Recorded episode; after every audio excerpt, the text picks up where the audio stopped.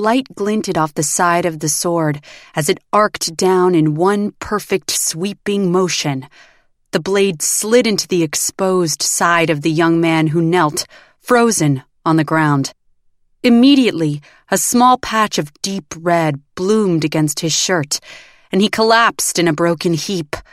The black haired girl who gripped the sword handle grinned wide and pulled her weapon back, flinging it up over her head so it reached for the night sky.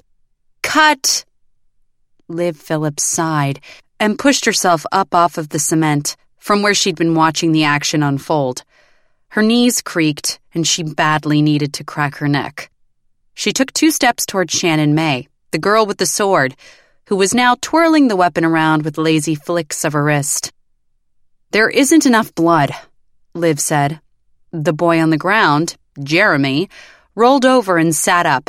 He pulled up the edge of his t shirt, examining the dark red stain on the side of his abdomen, and, Liv noticed, giving ample view of the abs he flaunted at every given opportunity. Actors. What are you talking about? It's just as much as last time. No, it's not, Liv responded. The pack must have malfunctioned. She turned around and looked at her crew, which was less an actual crew and more a single camera operator in training nicknamed Tall Tony, for reasons that remained a mystery to Liv since he was more skinny than he was tall. Currently, Tall Tony was busy blowing dust out of the camera lens. Or maybe he was pretending to be busy so he didn't have to make eye contact with Liv. Tony, do we have any more blood packs? Uh, that was the last one, he replied. This was my last shirt, Jeremy said from the ground. And I think she ripped it with that thing. Jeremy nodded up to Shannon, who still twirled the prop sword in her hand. Its plastic edges nearly looked like real metal in the weak light. Kind of, if you squinted. Oh, I did not, Shannon said. She used the sword edge to flick strands of her thick black hair out of her eyes. See, it's harmless. Shannon, you didn't happen to remember to bring any extra t shirts, did you? Maybe we can do the scene one more time up until you stab him? Liv said. But Shannon shook her head. I'm an actress first, wardrobe lady second. I can't remember all the things. You certainly can't remember your lines, Jeremy muttered. Excuse me? Liv heard the obvious warning in Shannon's voice, but Jeremy had a talent for digging in deeper when anyone with common sense would bail.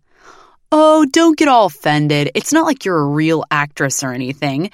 You're not even in the film program. Liv only cast you because you're her friend. Shannon's eyes narrowed.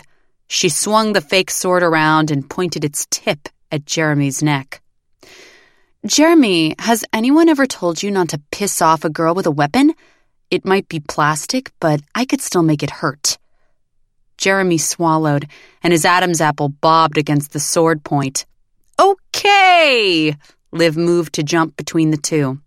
I think that's a wrap on tonight. She gently put a hand on Shannon's arm, guiding the sword away from Jeremy's neck. Tall Tony finally looked up from his camera lens, oblivious. Did you get what you needed, Liv? Liv thought over the last few hours of work they'd put in. She'd shot the climactic fight scene three times, but none of them had felt right. No, we'll have to do it again tomorrow night. I have soccer practice tomorrow night, Jeremy said. And I have a date, Shannon added. When Liv shot her a meaningful look, Shannon gave her one right back. This is important, Shan. Trust me, so is my date. Jeremy snorted and turned to Liv. You know, if you just use the available studio space to film this short like everyone else in class, we could work during the day. Liv put two fingers up to her temples and rubbed a circle.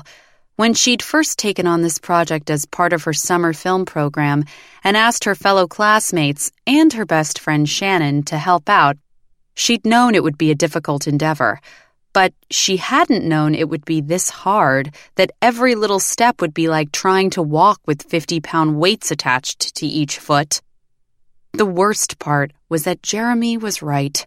Setting up her shots in the basement studio at her summer program's office would be much easier, even if the end result wouldn't be as good.